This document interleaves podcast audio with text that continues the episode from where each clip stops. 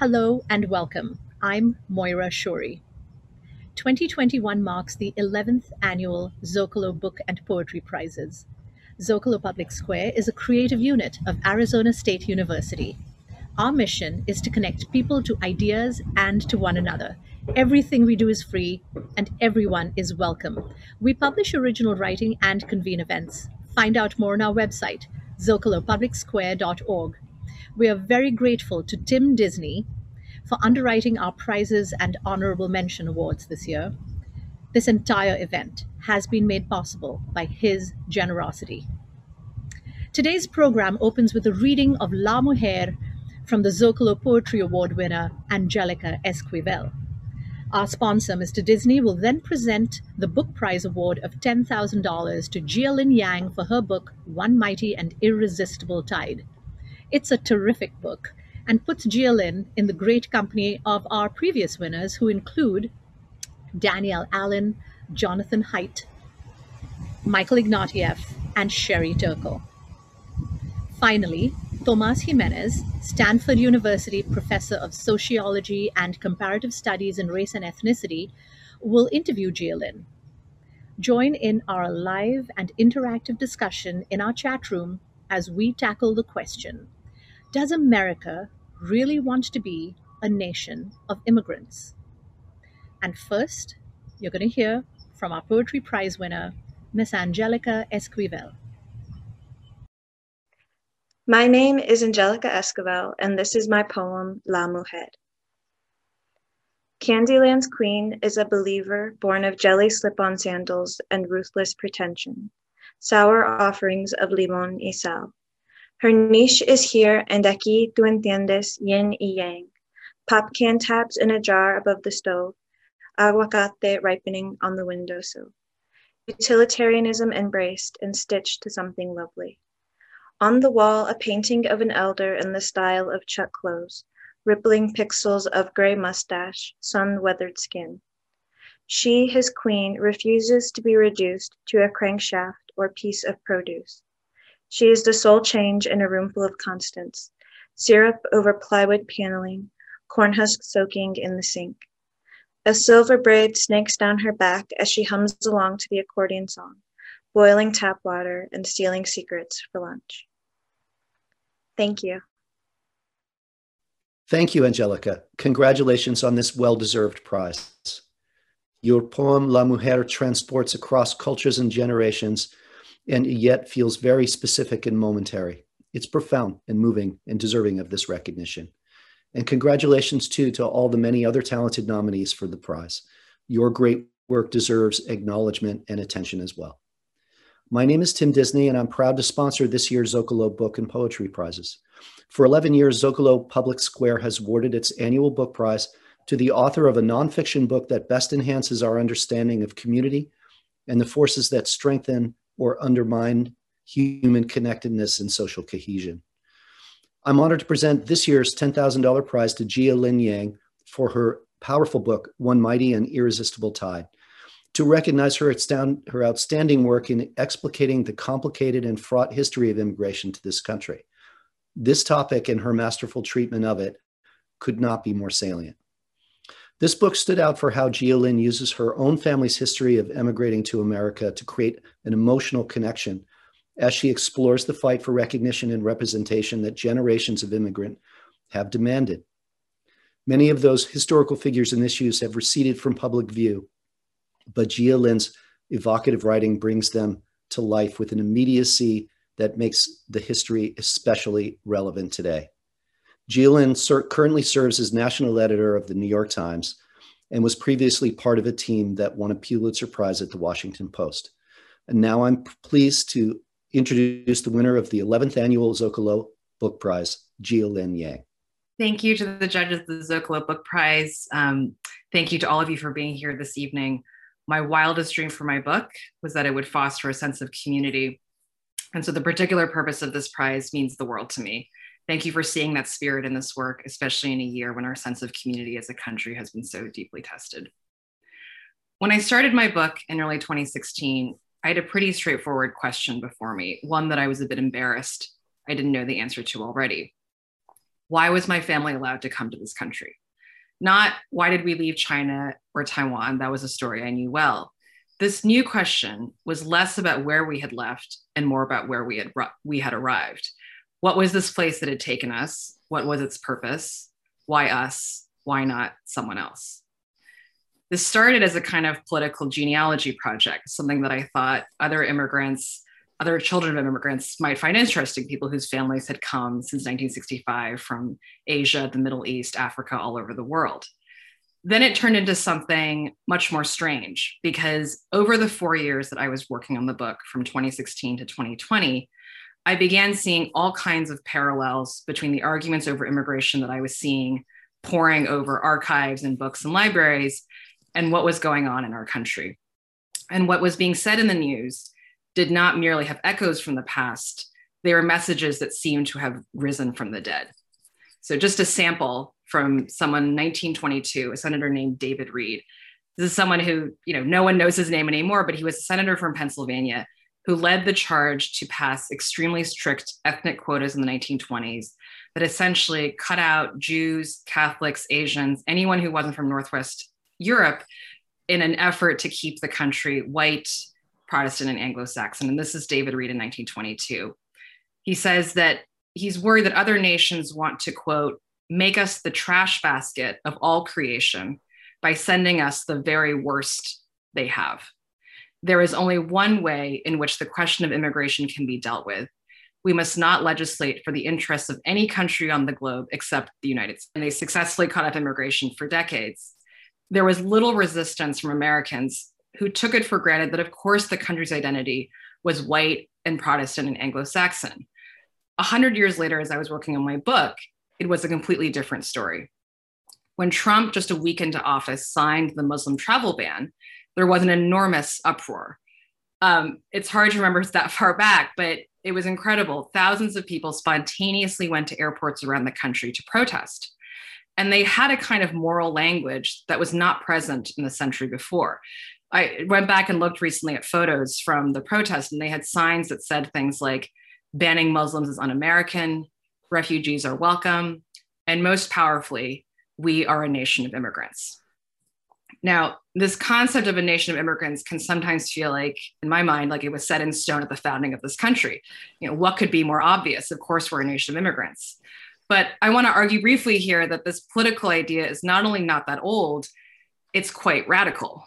Um, so, if this message of a nation of immigrants didn't exist in the 1920s, when did it arrive? I think the person most responsible for it is a historian named Oscar Handlin, who in the 1950s was a very widely read public intellectual. Handlin was the son of Russian Jewish immigrants. He was born in 1915 in New York, He's part of a historic wave of Jewish immigrants who transformed the city of New York and other places in the country. And in 1951, he wrote a book called The Uprooted, which won the Pulitzer Prize. This book is kind of an unusual book. It's a very lyrical study of immigrants and what happens to them when they come in this country. And it begins with these very powerful words that established Handlin as essentially the creator of an entire field of history studying American immigrants. He wrote, once I thought to write a history of the immigrants in America, then I discovered that immigrants were American history. You have to understand by the 1950s, when this book comes out, thanks to the ethnic quotas I was just talking about from Senator David Reed, there are just far fewer immigrants in the country. This whole idea of immigrants being a large part of American culture had essentially faded and was thought to have been purely a thing of the past. And so when Handlin says that immigrants are American history, he's creating kind of a new romanticized idea of American nationalism that is rooted in immigrants. Before this, the only kind of comparable national mythology is about the American West, but that is sort of the heart of America. But Handlin is really flipping that script. And if anyone, any of you remember from being taught in school, the way that immigration began to be taught that there are waves of these immigrants, people who came from England, then from Germany, then Ireland and Italy. This is Handlin's legacy. He really creates that kind of narrative around immigration history. And Handlin is a popular writer, historian, but he's also politically active. And in the 1950s, he's deeply involved in trying to abolish the ethnic quotas from the 1920s. And this is a time when Congress is really, for the first time, truly confronting these ethnic quotas. The country is, you know, has has had victory in World War II. And yet, during the war, because of the quotas, it was tragically unable to admit nearly as many Jewish refugees from the Holocaust as many wanted. And so, after the war, there's really an effort that Handlin is part of to abolish these quotas once and for all. And Handlin literally testifies before a presidential commission that President Truman has started looking at how the laws need to be changed. It fails, but when you look at the arguments, what's so interesting is that they're less about who's coming in the future they're much more about the symbolism of who is already here.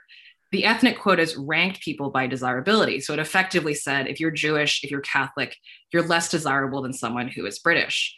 And so this is a time when people who are Jewish, who are, you know, Italians, Irish Catholic, are really trying to say that they belong in the country. They're not even necessarily immigrants, they're sometimes descendants of them, but it's all about whether they truly belong. And no one at this time in the 50s and 60s embodied this journey to the mainstream of these immigrants and their children more than John F. Kennedy. So, Kennedy in the 50s is a young Irish Catholic senator on the make. And he basically takes Handlin's message and writes a pamphlet called A Nation of Immigrants. Now, the pamphlet is a little bit funny. It's, it's basically the Anti Defamation League goes to Kennedy's office and says, Would you write this sort of short pamphlet um, for us, sort of celebrating this legacy of America as a nation of immigrants. And he does, and you see language that's very much from Handlin's work. He says things like, There's no part of America that has not been touched by our immigrant background. Later, when Kennedy's president, he tries as well to advance legislation that will abolish these ethnic quotas from the 20s. And he begins to try to turn this pamphlet into a book tragically, the book, this book is deep in edits with Arthur Schlesinger Jr., the historian, when JFK is, is assassinated in 1963. And the book ultimately is published posthumously, and the first printing sells out immediately.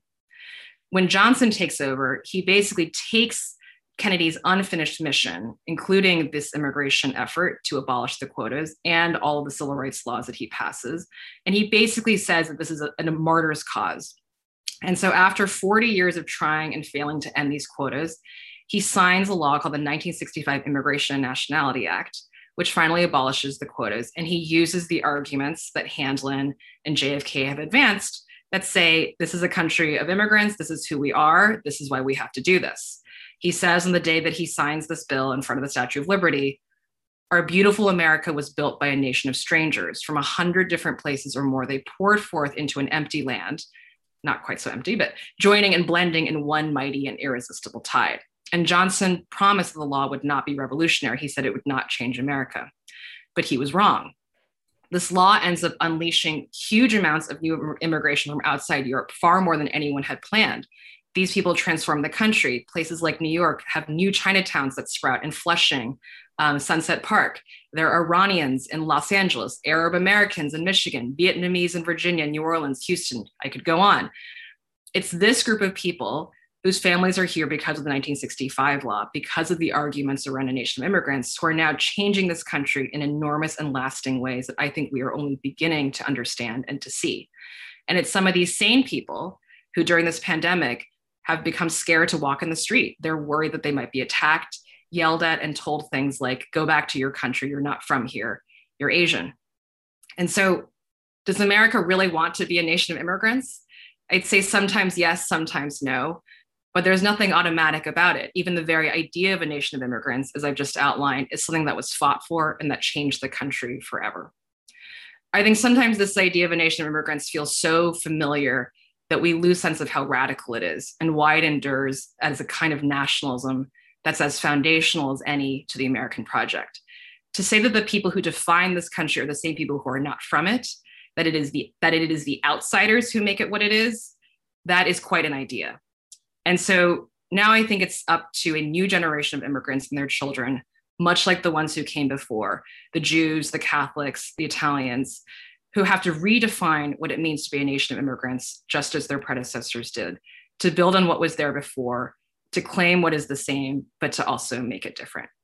Thank you.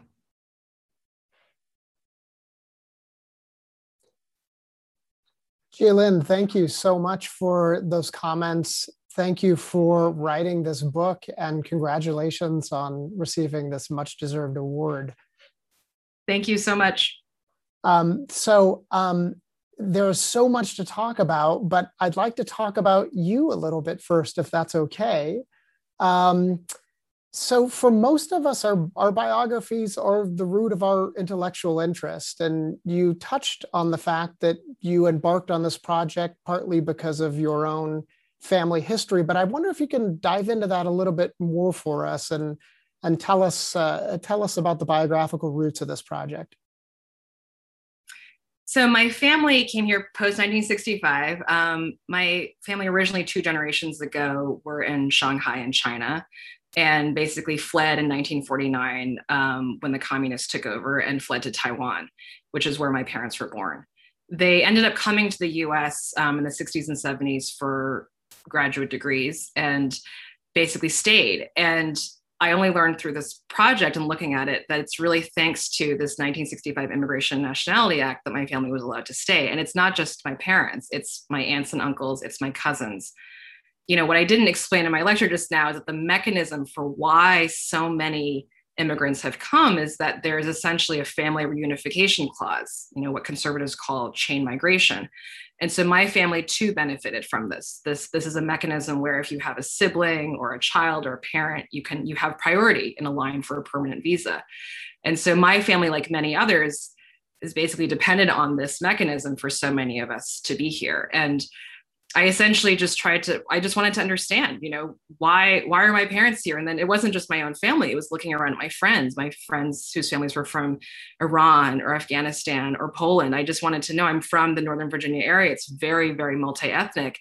And I, once I, once you sort of stop to look around to see how many people from around the world, it just struck me like, why, why don't I know why all these people are here? You know, we know that there's so many restrictions.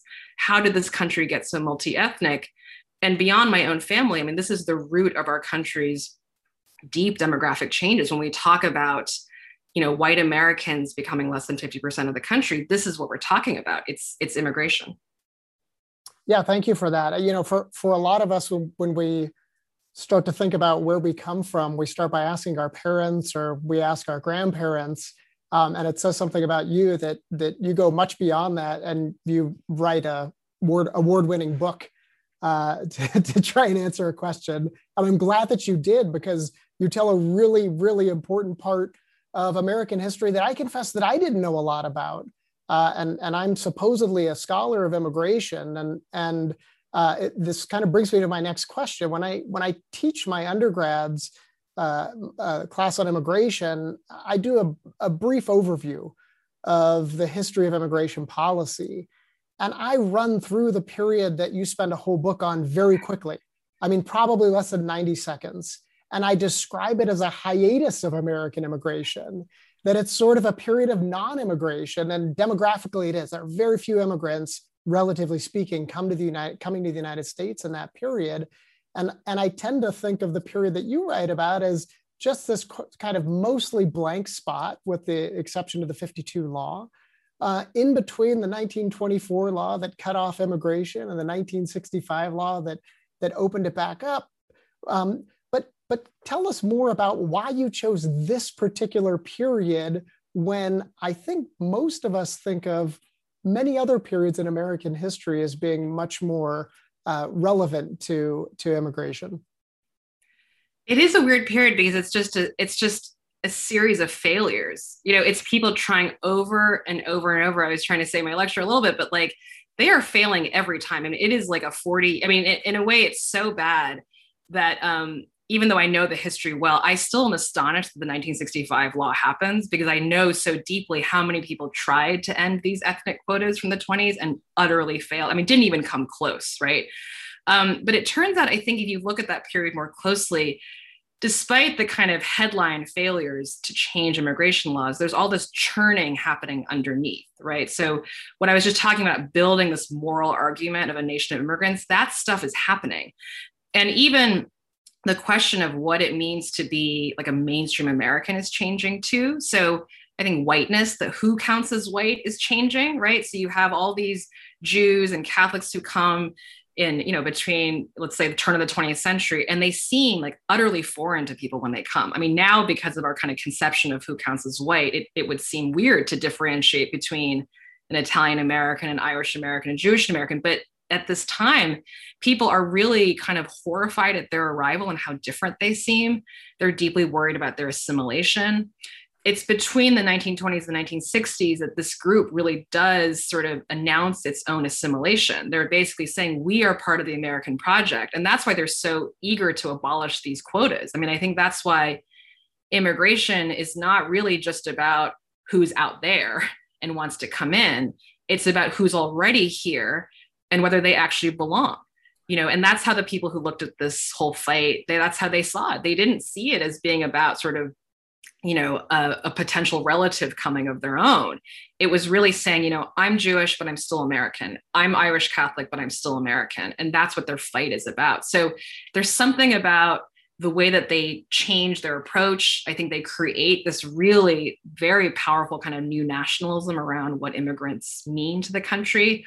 All of that is something that we are living with now. And I also just thought the tale of I focused on it because when you see all that failure, by the time it happens, it's kind of stunning, right? You sort of it's if you don't know how hard it is, you don't quite appreciate as much what is done when it finally happens. That's that's how it felt to me. Like I, I think I went into this really taking for granted that my family was allowed to be here, but seeing how much how many people fought, how many people did not even live to see it, despite spending decades on this. Um, it, it just makes you appreciate it and just have a sense of oh, this wasn't automatic. Someone had to really work hard for this. Yeah, I want to come back to the the issue of time in a second, and and that theme of of failure and it taking um, so long and relate it to, to the contemporary period. But I'll, but I'll put a pin in that for now. Um, and and I want to ask you about the the people involved here who um, as as I think you know you just mentioned and as you tell so eloquently in the book sort of failed over and over again uh, until by some stroke of a miracle it seemed they they um, they got rid of the quotas and passed the 1965 law. Um, but you know going back to like the way that I teach this period or any period of immigration history, I, I kind of tell it as a as um, as involving a, a bunch of disembodied uh, you know branches of government and and these laws that just sort of seemingly emerge out of nowhere but that's not at all the way you tell this story it is a character driven story it's we learn about the deep biographies of people like Emanuel Celler and Pat McCarran and Harry Truman and Mike Masaoka and Lyndon Johnson and aides to the president, et cetera, et cetera. So um, you could have told this history as a more kind of, you know, disembodied, less biographical account, but but tell us a little bit about why you chose to tell a more character-driven account, assuming that you you buy that characterization of of your book.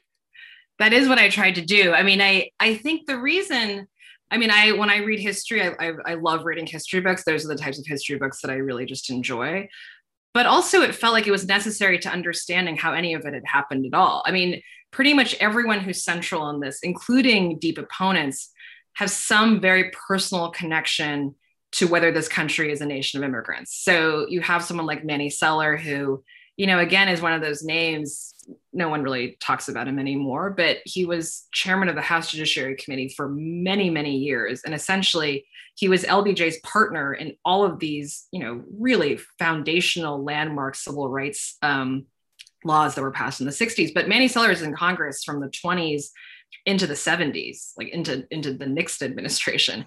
And he's the grandson of German Jews. And so that changes how he sees immigration. You know it's it's it's like he thinks of himself as someone who's very much from an immigrant background even though his parents are american born he's from brooklyn. He grows up surrounded by you know italian americans irish americans he just takes it as part of who he is that he's he's of an immigrant past a recent past. Um, you know same with um, someone like lbj right? Sort of an odd you know he's not he doesn't have immigrants recently in his past but he's from texas and he spends time teaching mexican americans and he actually gets involved briefly during world war ii with getting people out of europe saving jewish refugees. Um, jfk you know again not himself an immigrant but completely rises in political power off the idea that he is kind of a quote unquote minority, right? He's like, he's almost an Obama like figure in a way. If you if you go back and read how people describe him, they sort of they call him a minority. They say that he symbolizes that, you know, we have arrived, we being again these sort of more marginal white ethnic groups that were sort of struggling to really say like we're really here we're really american so all these people just have very personal reasons to care about immigration and it just seemed like to explain how it happens you have to know um, this personal history and, and of course that struck me because i bring a personal history to it too for my own interest and I, I just loved exploring through all these different people how do they think of their own identity you know JFK was someone who really spent almost no time in Ireland in his life. Um, but he becomes kind of more Irish uh, as he ascends politically. And that's why immigration becomes such a big priority for him. Yeah, so um, let, us go back to the issue of time and actually maybe like zoom in on one of the characters who at least inspired my next question, which is Emanuel Celler. And um, you sort of anticipated uh, this question in many ways by mentioning just how long he was involved in these fights, right? And and in the book, you talk about uh, Manny Celler just be, um, overcome with joy when the 65 law finally passes, as if he can't believe it himself. Um, and I and I want to kind of ask you to reflect on what the the um, kind of perseverance of the characters involved, the the the amount of time, the number of times they failed at um, overturning the quotas. Does that hold any lessons for today when there's a seeming inability, despite various administrations putting emphasis on it, including the Bush administration, the Obama administration, and now the Biden administration saying that comprehensive immigration reform is a big priority, uh, that a mass legalization program is a big priority. The DREAM Act is a big priority, and the DREAM Act and mass legalization have um, pr- pretty widespread compared to any kind of other issue, widespread support from the American public, and yet we can't get it done. So, you know, when you look at the period of history that you studied and, and what it took for the 65 law to pass, and, and read the contemporary period through that history, with that history in mind, are you hopeful? Are you pessimistic? is is is, the, is this a is this a comparison worth making? You know, I have to say I'm not. I don't. Re- I think it's so hard. Like I, you know, if you look at how they actually get it through, I mean, a series of really freakish events occur. I mean, there are there are a couple committee chairmen who are really blocking things for years and years. A couple of them have to die. You know, one an untimely death. Um, I would argue JFK when he's trying to push through this reform, he's not getting anywhere with it. It's it's not happening. you know, he's trying to publish this pamphlet again as a nation of immigrants to kind of gin up more support, but it's going nowhere until he he dies in this tragic way and LBJ can sort of take the the moral momentum of that moment and the country in mourning to pass all kinds of legislation including this immigration law. So and I think the reason why it's so hard is you know, I think we tend to sometimes talk about this policy as just very, it's very complicated. I mean, that's the other thing to say is like if you just go back in the history, this period of time is also where, where we just make immigration so complicated. I mean, there were not visas before the 1920s. You didn't have paperwork you needed. You didn't have to go to a consulate office. There was no line. If you showed up at the, at, you know, at a station, um, you made the journey and you seemed healthy enough they turned away very few people. There were very few you know it was just a completely paper, almost paperless system compared to what it is now. But i guess i'm trying to say like it's not simply because it's complicated i think that we struggle to pass legislation dealing with it. It's that it's really foundational you know? It's it's again not just about who's going to come but it's about who counts now. And it's just very hard to get to the heart of these questions. I mean even if you um you know to figure out who can come and who who can't. I mean i think during the trump years it felt morally more straightforward for people who are pro-immigration. It just seemed like well we're not doing that. But when you have to ask yourself so what are we doing instead? I think it's very hard to arrive at clear answers. I mean you first have to ask yourself do you want open borders which we had for a long time until you know about 100 years ago? Um, if you don't and you want to cap the number of immigrants what number what what number makes sense. And i i don't i mean how would you find this number? And it's a number that as a country we kind of have to agree upon like how many do we want to take? It's sort of like the refugee number right that's been fought over recently with the biden administration. It's hard to name what the number is. You establish the number somehow then you have to kind of rank preferences. So, is it people who um, are refugees, people who've become stateless, people in countries where we have a history of foreign policy maybe gone wrong, right? Do we owe it more to those people? Or is it people with special technical skills, doctors, engineers, scientists? Or is it people who have family, right? Or is it people like there are all kinds of ways of looking at it. And I just think it's so deeply morally complicated to figure this out that to me, that's fundamentally why we struggle so much to do this. Um, and, you know, I think if you read the book, it, it doesn't make you terribly hopeful for change. Um, again, because you see how many fundamental issues we have to come together on to make it happen, and how much when they did 65, they downplayed all of that. They really did not announce it as a revolutionary as the as the revolutionary law they would become. Um, and that's the only way they were able to pass it, I think. Yeah, for sure. I mean, um, you know, your comments just now and, and portions of the book remind me of this um, of this book by the, the uh, political historian Aristide Zolberg called A Nation by Design. And, and the theme of the book is that um, we can tell a country's character by their immigration laws. And I think, and maybe I'm just reflecting back something you just said, that uh, part of why we struggle so much, I think, has to do with the fact that there are really hard choices to make. But the other reason that we struggle so much is that in answering the question of what kind of immigration policy should we have, we're fundamentally answering the question, who are we? Um, and, I, and your book illustrates that beautifully. And, and so, um, you know, I, I think that people like me who, who think that there should be big immigration reform, quite honestly, have a hard time articulating concisely what some of those trade offs are and what they should be. We're really good at saying what our immigration policy shouldn't be. But as you're pointing out, you know, um, the the difficulty is in the details. So I, I appreciate you bringing that up. Um, there's actually a, just to there's a yeah. really funny part where I, I, just sort of thought it was funny. It's like 1962 or 63. JFK's in the White House. They're like, all right, let's do it. Let's get rid of these quotas. And then they're like, wait, what are we replacing them with? and no one knows. It's amazing. They've been fighting over it for 40 years. And when it comes time to say, okay, so what are you going to do? It's just a total, it's a mystery and it's very, very hard.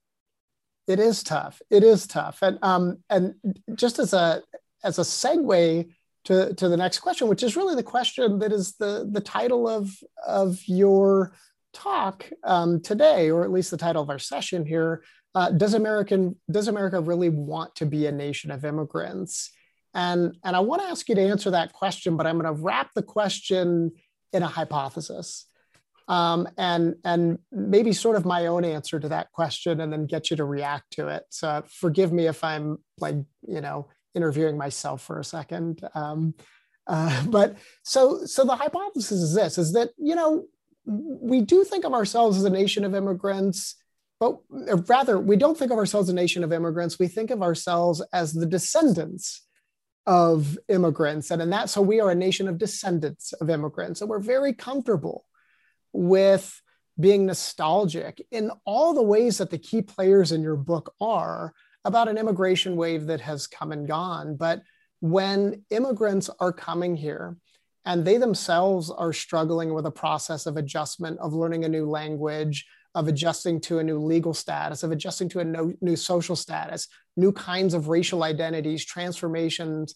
uh, of, of the way that they think about themselves ethnically. And at the same time, established Americans are struggling with how to make sense of the country, their neighborhoods, religious institutions, schools, in view of these changes. That's much harder to say we are a nation of immigrants. So so the, the proposition that I want to put on the table is this, that, we're, we're not a nation of immigrants, we're a nation of descendants of immigrants. Um, and, and so, you know, if you were to take stock of, of, uh, of the situation today in view of the history that you wrote about, wrapped, I'm doing a lot of wrapping here, wrapping uh, the, the proposition I just gave you, how do you answer the question? Do we still want to be a nation of immigrants? Well, there was a very kind of weird poll that came out, um, I think not long after the election or right around that time, where I think it's Gallup has been asking the same question on immigration for many decades now. I think going back at least to the 50s and 60s of do you want more immigrants than we're taking in now? Do you want to keep it at the same level or do you want to decrease it? And what was so weird is that after, um, soon after the election, they, they did the poll. And for the first time in history of taking it over all these decades, there were more Americans who said, Yes, I want more immigrants, um, than said, I want less or keeping it at the same, which is astonishing. I mean, I, I took from that to, to, to be that Trump had so, you know, politicized immigration, made it so partisan that when people hear, you know, do you want more immigrants? Do you want fewer immigrants? People just translate that into pro or being pro or anti Trump.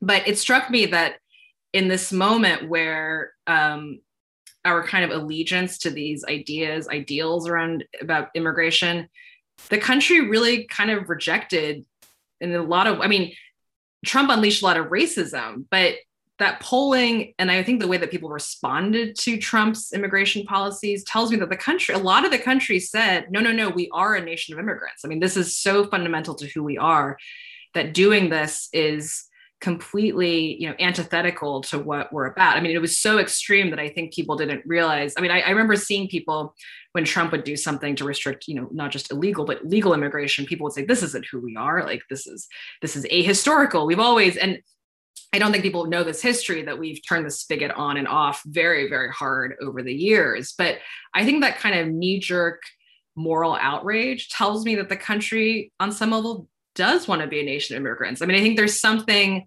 there's something kind of almost narcissistic about it too. It's like we're the best country. Everyone wants to be here, right? Like it's sort of if if everyone wants to be here, then it means that we must be the best.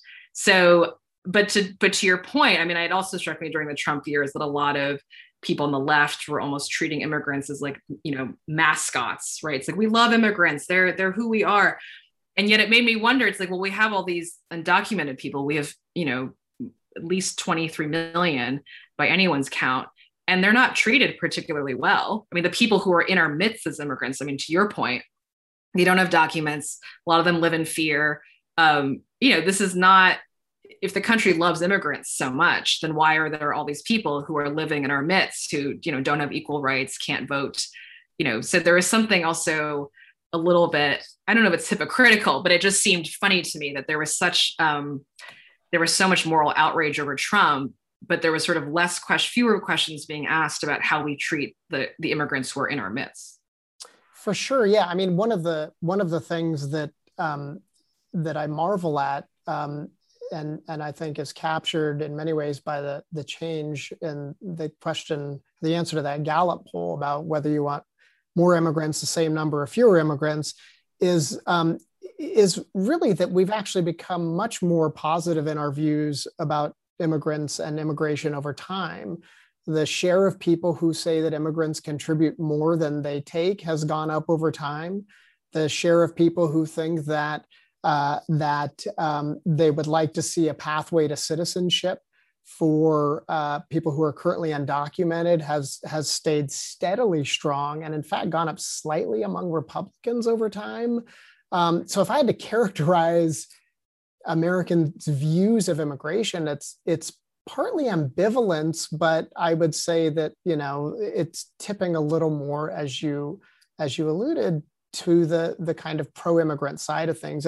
My own research, I I, I uh, I've done uh, some um, survey research, some experimental research, and then some in-depth interviews. And the in-depth interviews is where you really see that ambivalence come about. You see people drawing on their experience, even people who are ardent Trump supporters who, in a kind of knee jerk, would say that they think we should kind of close the borders.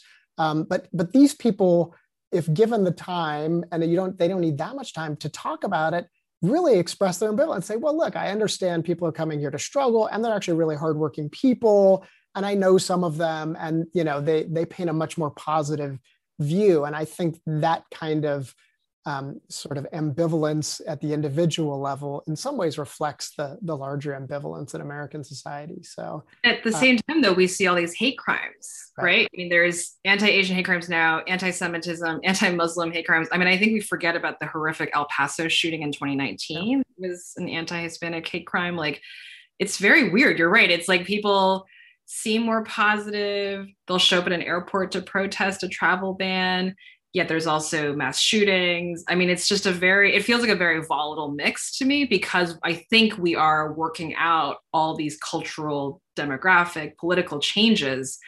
And they're very, I mean, changes, changing is hard. Um, and I think the whole country is kind of trying to process. So, so who are we now? And that's why I think this 1965 law is so important because it sort of set in motion all of this, and we're still kind of coming to grips with what it what it what it has wrought, really. Yeah, no, that that's a great point, and and uh, and and kind of brings me to to my next question, um, which is about polarization.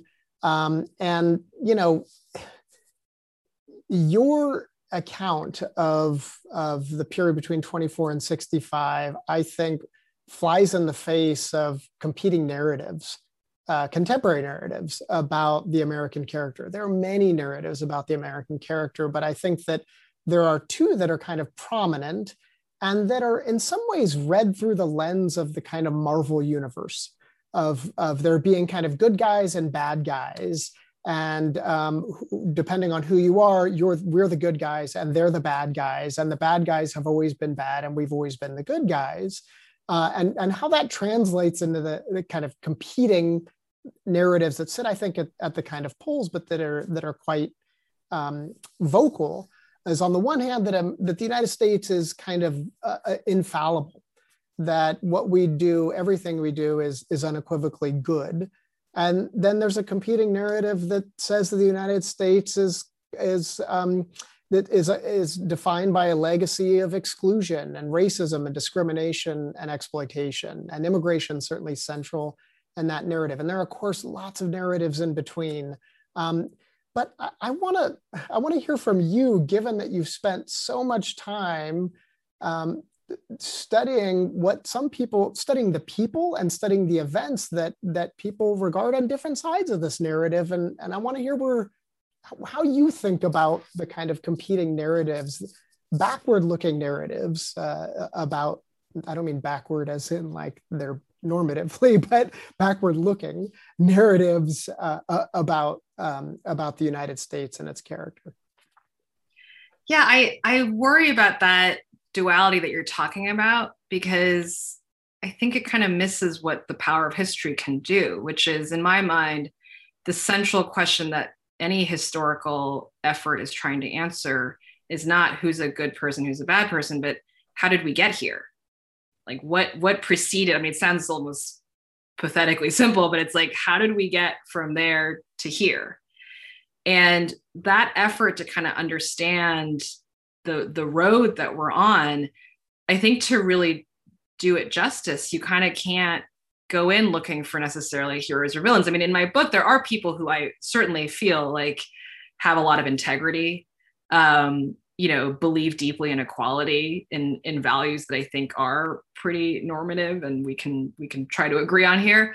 Um, but at the same time i think you know if you if you try to see people in the past that way and then sort of see people in the present it kind of doesn't give you enough humility in my mind about your own place in this universe that is actually morally quite complex. I mean if you look at this kind of history you see people seeing themselves as very moral actors. I mean, so Pat McCarran, for instance, who I guess the airport in Las Vegas is now going to be renamed or something, but he he until recently I think was like the the name of the Vegas airport was named after him. He's he was an extremely powerful senator from Nevada.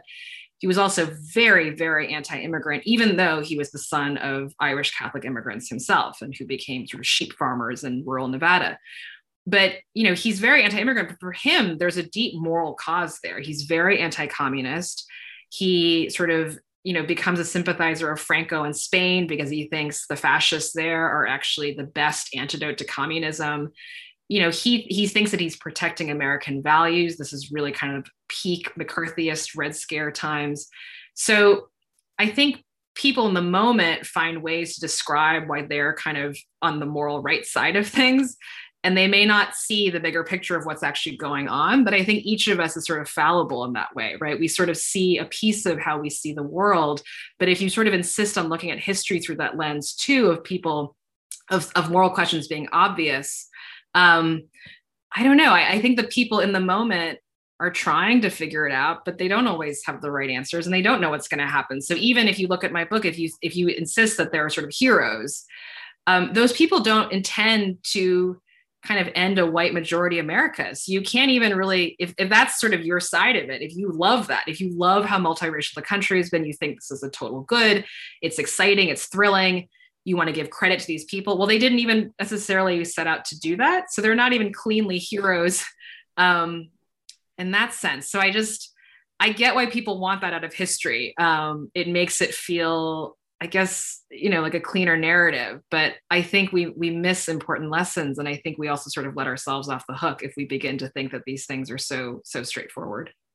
Yeah just on that point about uh, the the framers of the 65 act never intending to to you know create a law that essentially allowed for the tremendous diversity that we have immigration driven diversity we have in the united states. In fact they, they tried to make the case that it was going to do the exact opposite right? They um, you know, you have Teddy Kennedy going on the on the Senate floor saying it won't um, substantively change the ethnic makeup of our of our cities. Um, and so, uh, but Teddy Kennedy, speaking of of a character who is kind of runs throughout not just your book, but but also the the period after, um, is is somebody who you could obviously write a fascinating history about his own uh, his own legacy and immigration. Um, you know, the epilogue, um, which um, I, I, have to tell you, quite literally brought me to tears. It's so beautifully written, and and I think you you end by putting out a challenge in some ways to the the post 65 immigrants and you put out this challenge in your remarks just a few moments ago but the post 65 immigrants their children and their grandchildren which is to, to kind of um, claim the history of the United States as their own and to invest something of themselves so that they become a part of that history and in a way that future generations um, benefit from from the history that they write. And so i want to ask you what you see as possibilities for today's immigrants their children and their grandchildren for writing their own chapter in american history and and the ability to to change the United States in ways that makes it possible for families like yours and families like mine to come here? I think it's such a weird moment um, for that generation of people, of which I, I obviously count myself. I mean, I think it's in a way the, the the romanticism of a nation of immigrants is so powerful that I think it's allowed people to feel like um, their presence here is not entirely political because of course this is what we do. So there's nothing you're sort of an apolitical actor. Your family arrives you're here you live your life you try to succeed and like you just live this kind of relatively apolitical life. But i think in this moment you know post trump with with the hate crimes i was just talking about it's not really an option anymore i don't think for people to just sort of stay in their lane hunker down say i politics is not for me you know even though their families are here because of politics there isn't really a way to opt out so then the much harder question is so if you can't opt out, what are you opting into? Who who are you? Who are we? And I think that's where you kind of have to look beyond the category that you're in, right? So I think what's what's interesting to me about the history in my book is that you know asian american history which is usually taught as being about you know asian immigrants people who are part of this long line you know going back to the 19th century and the 1882 Chinese Exclusion Act and then Japanese internment camps. That history to me doesn't necessarily connect Asian immigrants to other parts of the country or other other communities necessarily. I mean, there, there are moments that do, but it's pretty narrowly focused on, you know, that that's what Asian American history is. And I want to kind of propose that the history of Asian Americans is actually Jewish American history. Hmm. it's Italian American history, it's Black American history. All of these different groups are kind of fighting a very similar battle, even though their families are from very different parts of the world. So I think that any kind of political conception for these newer Americans, for their children, for their descendants, needs to account for kind of a broader view of what the fight is, right? So we were just talking about how the law is passed but no one really intends it to do sort of what it what it's done. At the same time i mean the law is like a really alongside the civil rights act the voting rights act it's a pretty full-throated um, statement that the country is not going to have you know laws based on you know actual white supremacy right? That that phrase is tossed around a lot but this law is is from the eugenics movement it's from people who believe that whites and protestants are superior literally so the law is part of something much bigger. It's part of the civil rights movement. It's part of Brown v. Board of Education. It's part of all the Jews and the Catholics who face discrimination themselves, um, face political violence, or you know the, their their effort to belong as well. So, I mean that that story is an ugly one. These groups often fight against each other and are pitted against each other but ultimately the thing that they want the thing that these groups that are you know at times considered minority groups want is a full sense of belonging. And so i think for you know asian americans and others who are trying to figure out so what is you know it's easy to think that there's no if you come from a family of immigrants you sometimes feel like you're starting from zero. There's no political history. There's no legacy because you're the first to be here I think my book is my I, what I want my book to be is a way of saying no there is a political legacy. There's a political heritage. You don't have to start from scratch. You can see your connections to all these other Americans who came before you what they fought for what they literally won that allowed for your family to be here. You are act we you and we are part of something much bigger. So when you sort of stare down the task of oh my goodness we just arrived. Who are we politically what do we believe? There's actually there's a lot to work with. Um, and i think that's why learning american history can be such an empowering thing for newer americans and newer american families. This is what this is what you've joined. Um, and it's exciting to try to knit together how your family from a totally different part of the world might be connected to people who you know were alive over a century ago who were dealing with very very similar concerns and issues. That's so beautifully put. I i really appreciate that that vision um, and I and I think it's right on. Um, and I, I, you also talk in the end of the book about uh, uh, the notion of the nation of immigrants being a little bit self-serving, right? That that um, you know we get to hold ourselves up as the place where everyone wants to come to, right? Um, and the the national narrative uh, that is the the nation of immigrants also has the potential to leave some people out, right? Um, my own research. I, have um, in my last book, I, I interviewed for a third of my book uh, African Americans and how they were adjusting in a neighborhood that that has been defined by massive demographic change, where it's it was majority black and is now majority Latino. And I remember interviewing one woman who said that they know where they come from uh, they they they send money back to their homes. They go visit. They family goes back and forth. They have a sense of their rootedness outside the United States. And what she was telling me was not just that that they have that, but that they can kind of weave their own family's thread into the national fabric. And that she said, we don't know where we come from. We we have to. It's from Africa, but Africa's a big continent, and it was so long ago, and it was forced and so and and this is not to mention of course native americans who who um, who are not immigrants at all uh, either by force or or by choice. And so you know as we think about the idea of the nation of, of immigrants is it a, is it a capacious uh, uh, notion of american identity or is it a narrow one or or something else? Just a just a small question. That is such a great i i taken so many questions in my book. I've not heard that one, but it's I, I you know I've thought about that too since my book came out. It was a thing that I felt like I was kind of edging toward at the end, but I never quite found an answer. I mean, I think that's right that like this vision. I mean, the vision has like all kinds of other kind of issues. I mean, not to avert your question entirely, but just to take us on a slight detour, even like the melting pot idea. I think they're just analogies we're using that have all these kind of built-in assumptions that are a little bit funny like the melting pot is literally about sort of collapsing everyone into kind of one type of person.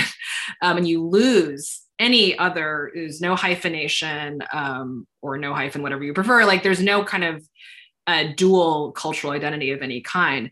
I mean and i think the nation of immigrants too like the people who wanted it also what was unspoken is they wanted to be considered white americans. I mean i think that's part of what that was about. It was saying well we we fit in we're in the mainstream we deserve the same jobs the same opportunities we've arrived but what does arriving in america mean and i think that's again one of the challenges now is that if you are from outside europe you're not going to become I, mean, I would argue white the way that some you know that that Jews and Italian Americans became more white over time, that path is not available. I would I would think if you're Asian, African from the Middle East. And so, what is this kind of new version of acculturation, whatever you want to call it, of becoming American even look like? And I think that's where probably this old version of a nation of immigrants, you know, what I was trying to say earlier, it has to be kind of the same, but it also has to be different because it's such a different group of people. And these people, in a way, have much more common cause in some respects with Black Americans, with American Indians. Um, when we think about sort of political status um, and and belong in the struggle to belong than they do with the kind of white ethnic immigrants and their descendants who were you know who became became white over time.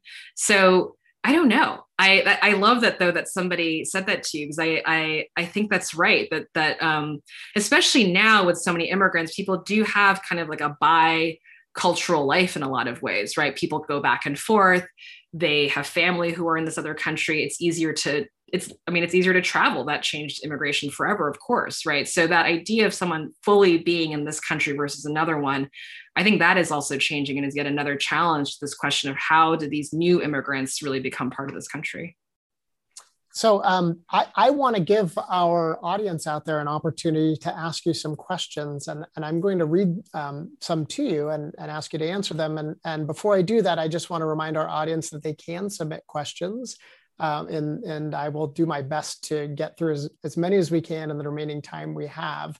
Um, so I'm gonna I'm gonna go right from the top here. Um, I think this is this is uh, a question that is a little bit more on a lighter note than, than some of the heavier topics we've been engaging in, um, but still a serious question. Um, so the question is, if you had been a journalist covering the, covering the journey of the 1965 immigration law at the time, who would you most want to interview?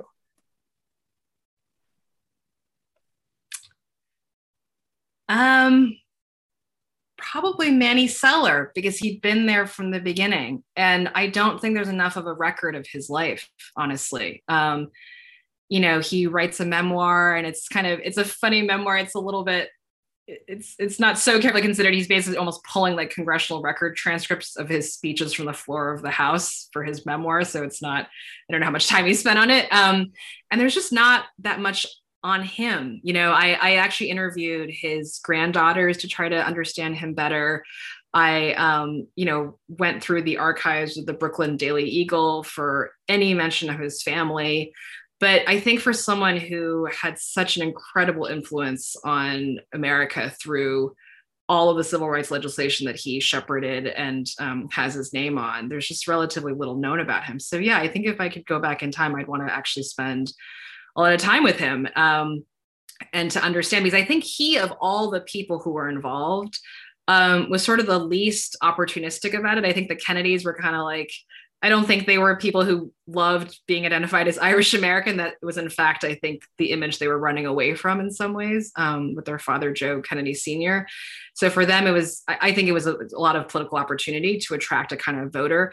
But Manny Celler is someone who I believe you know, again, this is sort of dangerous with history to speculate um, what someone who's who's not with us would would think of something modern. But just to go there, um, I think of the people involved. He's the one who would be most comfortable with what ended up happening. That ultimately, he really was someone who believed in immigrants from everywhere. He didn't have a problem with non-European immigrants in the time, and he, I think, he would have been potentially sort of delighted by what had happened, surprised, but also you know, kind of thrilled that his hometown of Brooklyn became what it is today. Uh, just having read your book, I, I agree. I found him to be the most fascinating character because I only knew his name from the 65 law, but knew very little about him. So I appreciate the, the dive, deep dive you did into his life. And it sounds like um, there might be another book out there for you or for, you know, uh, or for a historian who's uh, who's looking for a good dissertation to write potentially. Um, so let's see. I'm I'm looking at our um, at our other questions. So just forgive me if I'm pausing for a second to make sure I'm reading them carefully.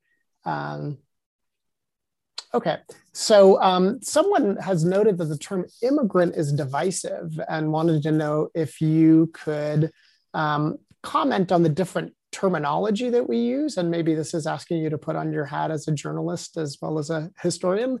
Um, uh, but the terms like refugee, migrant, uh, and I, am going to embellish a little bit and add to the question things like undocumented, illegal, unauthorized. There's lots of terminology out there. Uh, could you comment on it and, and does it matter and why? I don't think there are easy answers in the journalism that we do either for this. You know, um, I, will add more, right? Like alien is a very common one. Um, I was surprised to learn in my book, and I know I don't know if I actually fully resolved this in the writing, but displaced persons was the terminology after World War II for refugees. Um, I think the issue with some of these words is that there's so um, there's so much from our legal code that they make it very easy to kind of divide people up based on their legal status, which is which is a part of the story, right? When you're writing about immigration, you do have to deal with whether the person has, you know, the right papers for and what what their legal status is. But I think like a word like migrant too, it kind of just immediately you just sort of get a picture in your mind immediately of who that person is and it's hard to relate to them i think for a lot of people it's like it's it's that person who's you know trying to get here and they're over there and they have nothing to do with me. And part of what my book i think was trying to do was to try to kind of strip that away to say that we've built up a lot of these legal categories um, and specific names for people. And you know i mean oh my god the world of visas right? Like h1b like i mean it's just it's it's it's the worst of, of like official washingtonese. Um, and all of it just kind of makes it hard to see the people involved and to also feel like you might be one of them right? Like you know that that because you have these papers versus these other papers i mean i don't even mean this in like a political statement like we um you know that we should take in all these people because we're all people but i just mean like it becomes hard to see the situation clearly i guess. Like you you kind of end up with a foggy foggy view because you just sort of filter everybody through this paperwork especially when over 100 years ago we again as i was saying we didn't have the paperwork. So there weren't you didn't have h1b i mean no one would have known what you were talking about. I mean people still now don't know what you're talking about.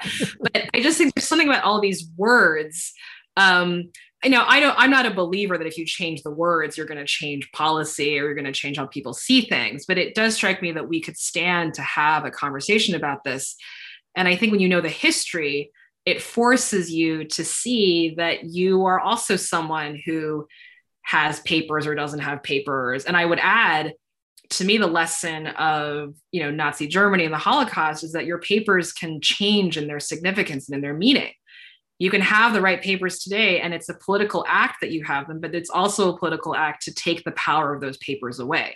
So that's why when people sort of lose citizenship and become stateless, I mean, I don't mean to be paranoid, but like any anyone can have the meaning, the political meaning and significance of their papers changed at any moment. It's it's all a collective political act. It's our legal system that we put together.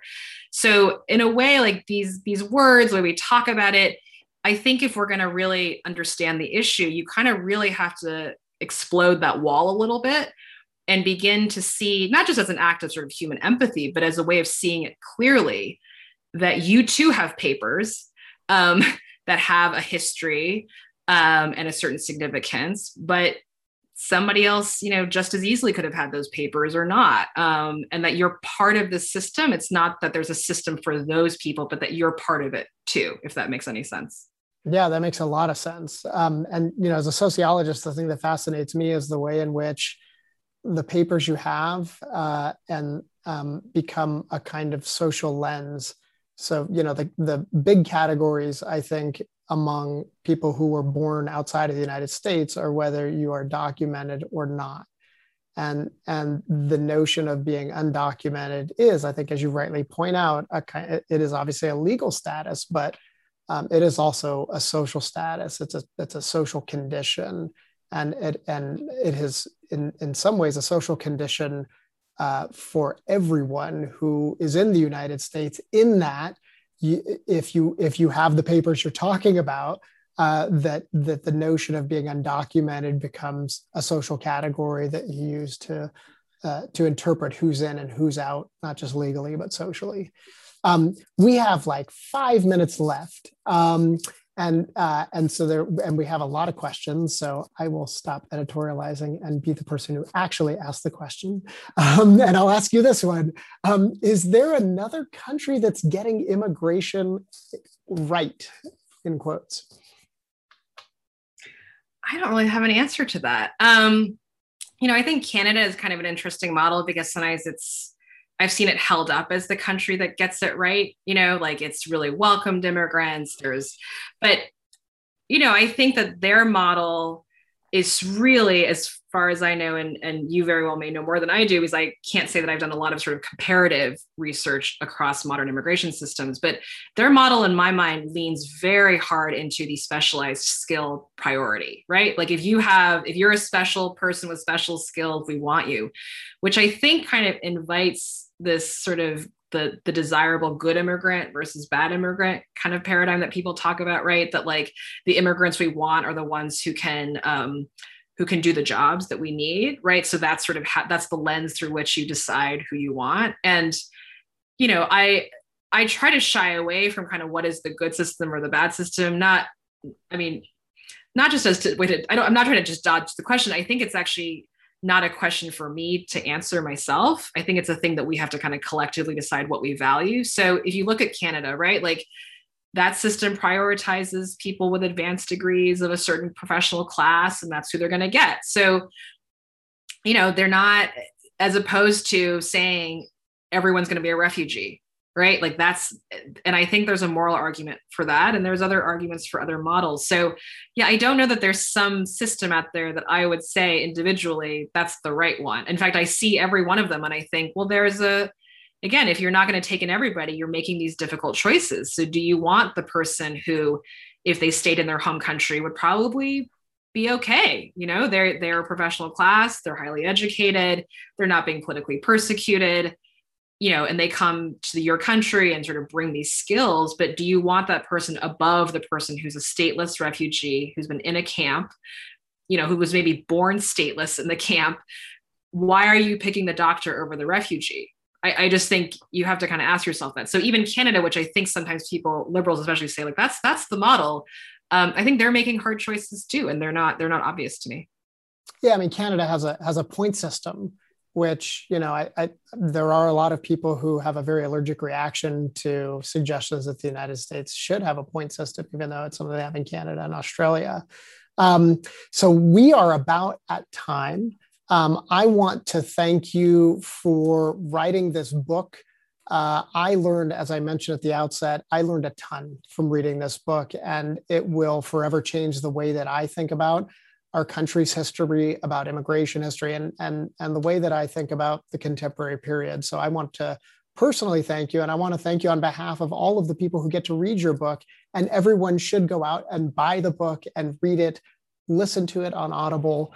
Uh, it really, it really is fabulous. it, it is uh, beautifully written um, and full of rich detail that add up to, um, to that add up to a, a, very cohesive story about an important period in American history that before I read your book didn't think was as important as it as as it turned out to be. Um, and I want to congratulate you on winning this award. It, it is so well deserved. And um, thank you for for spending this time with us and sharing a little bit about the backstory and and your thoughts about the book and and uh, lots of other themes related to it. Thank you so much. This is just such an honor um, to receive the prize, to get your thoughtful questions, and just to be here with all of you this evening. So thank you. Thank you very much. Have a good evening, everyone.